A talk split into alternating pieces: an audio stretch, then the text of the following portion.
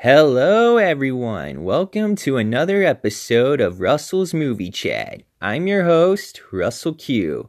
Today, I want to talk about another animated movie, but this time, a movie that came out recently, this year. It came on Netflix, and it's currently one of Netflix's biggest movies. This is called The Mitchells vs. the Machines. And to be honest, I thought it was just going to be a childish movie, but it's actually for adults as well. It's for all ages, technically. And it's another magnificent film from Sony Pictures Animation, which brought us Spider Man into the Spider Verse, Surf's Up, Cloudy with a Chance of Meatballs, and even though they did have an abomination called the Emoji Movie, ugh, can't stand the Emoji Movie to be honest. And but the Mitchells versus the Machines is definitely also a movie that you need to watch. And there's many reasons why the animation is incredible. Like it's stellar and it's kind of reminds me of Spider-Verse because it's like it's not like a comic book, but it's like a specific type of animation you rarely see. Like different from Disney, different from Pixar. I th- think that's what makes this movie special. And originally this movie was going to be titled Connected, in 2020, but due to COVID, we Sony sold the rights to Netflix and they retitled it to the director's original title, Mitchell's Machine. The director, Mike Rianda, he also co-wrote the script with co-director Jeff Rowe, and it was produced by two guys that I just love hearing the names of. Phil Lord and Christopher Miller if you don't know who those guys are, they get have given they're two filmmakers that have given us some of the greatest movies of this past generation. Uh, they gave us Cloudy with a Chance of Meatballs. They directed both 21 Jump Street and 22 Jump Street, and uh, they directed and wrote the Lego movie. Everything is awesome. And man, besides the Lego movie, one of their best works was Spider Man Into the Spider Verse, which gave them the Oscar for Best Animated Feature as producers. And they also directed some episodes for The Last Man on Earth and Unikitty. Well, they co produced the show Unikitty. But anyway, the animation in Mitchell's vs. Machines is stellar. Like I said, reminds me of Spider Verse. It it's a specific type of animation that blows you away, like Lego Movie. So anything Lord and Miller do is guaranteed to blow me away. And the story is really good. It's really heartfelt and it's also really funny. Uh, in the story, it follows this dysfunctional family called the Mitchells. Uh, each Mitchell is very different. One of them is Rick Mitchell, voiced by Danny McBride who's nature obsessed and he's technophobic. Uh, another one is Linda Mitchell, who's a first grade teacher and the wife of Rick and the and the mother of the two kids. Uh, the son, voiced by Rianda, is named Aaron Mitchell, who's obsessed with dinosaurs. And then the main Mitchell of the movie is Katie Mitchell, who's an inspiring filmmaker who never really fit in when she was a child, but now she's planning to go off to film school and meet her people. But the night before she plans to leave, Katie and Rick got in a huge fight and her laptop broke and they've been fighting ever since she's like been growing up. So Rick, hoping to fix this, cancels her plane ticket to college and decides for him and the whole family to take Katie to school on a cross country road trip.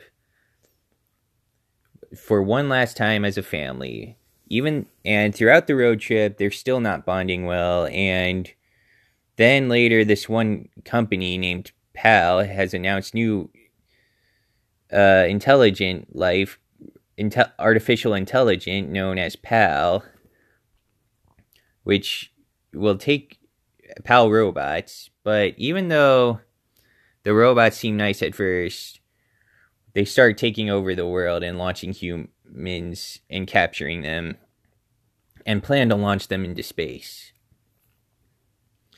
And the Mitchells are then left as the only family, and they decide that they need they're the ones to save the world, even though they can have their ups and downs.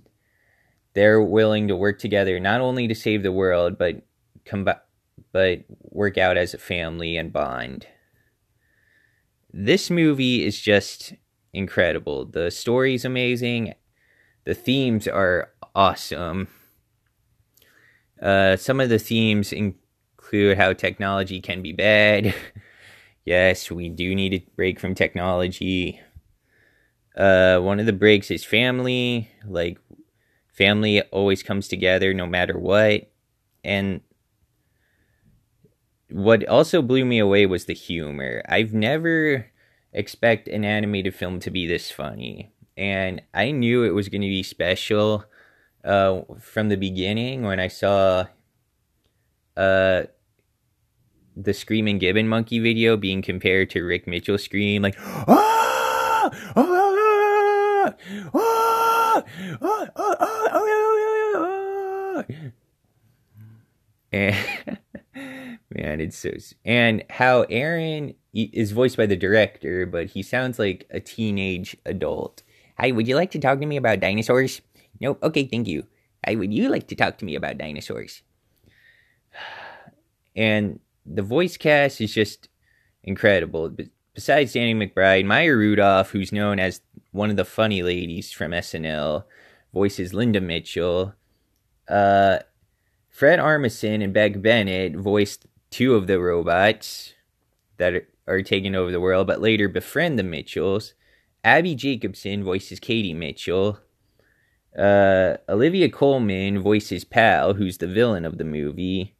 Eric Andre voices Dr. Mark Bowman, who is the founder of Pal Labs and the maker of Pal. And this cast is just incredible. Like like Spider Verse, you need a good cast. Like any animated movie, you need a good cast. And Sony Pictures Animation has been doing well recently after that abomination called Emoji Movie. And don't get me started on that movie. I hate it. I hate it so much. I will never watch it again. Uh, it was just a movie that didn't need to be made. And even one of Sony Pictures Animation's recent films called The Angry Birds Movie 2, despite how cheesy that was, that was way better than Emoji Movie.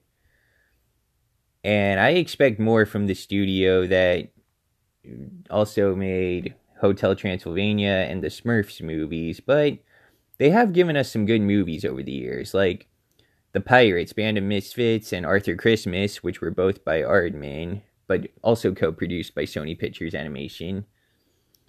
And I know Spider Verse multiple times. I'm gonna get into a review about Spider Verse later on. But Mitchell's versus Machines is a movie that brings the family together. And Lord and Miller have given us another incredible hit. This is labeled as one of their movie productions, and I think it definitely deserved to be because the humor definitely makes this a Lord and Miller movie. It reminded me of it, and it's just so funny. And like how they try to be the perfect family, but they're not. They have this little dog named Monchi, who even gets compared to either being a dog, pig, or a loaf of bread due to the artificial intelligent robots. Um, it's just an incredible movie one of Netflix's best in a long time. One, definitely one of Sony Pictures Animation's very best. It's not Spider Verse, but it's good enough, and it makes you laugh. It makes you heartfelt. It makes you want to give your family a hug. It's just a movie you really need to watch. And not only is this one of my favorite animated films of the year so far, but I honestly love this more than Raya and the Last Dragon. Raya and the Last Dragon was great, but Mitchell's vs. Machine is nonstop humor, uh, great representation, beautiful animation, and even though Raya had that same feelings too, I just felt more connected to the Mitchells versus Machines. So I would definitely recommend this movie. I would give this a four and a half out of five. The half I didn't like was that it wasn't as special as Spider Verse, but it was still good enough. So go on Netflix and give this movie a shot. Thank you. See you next time.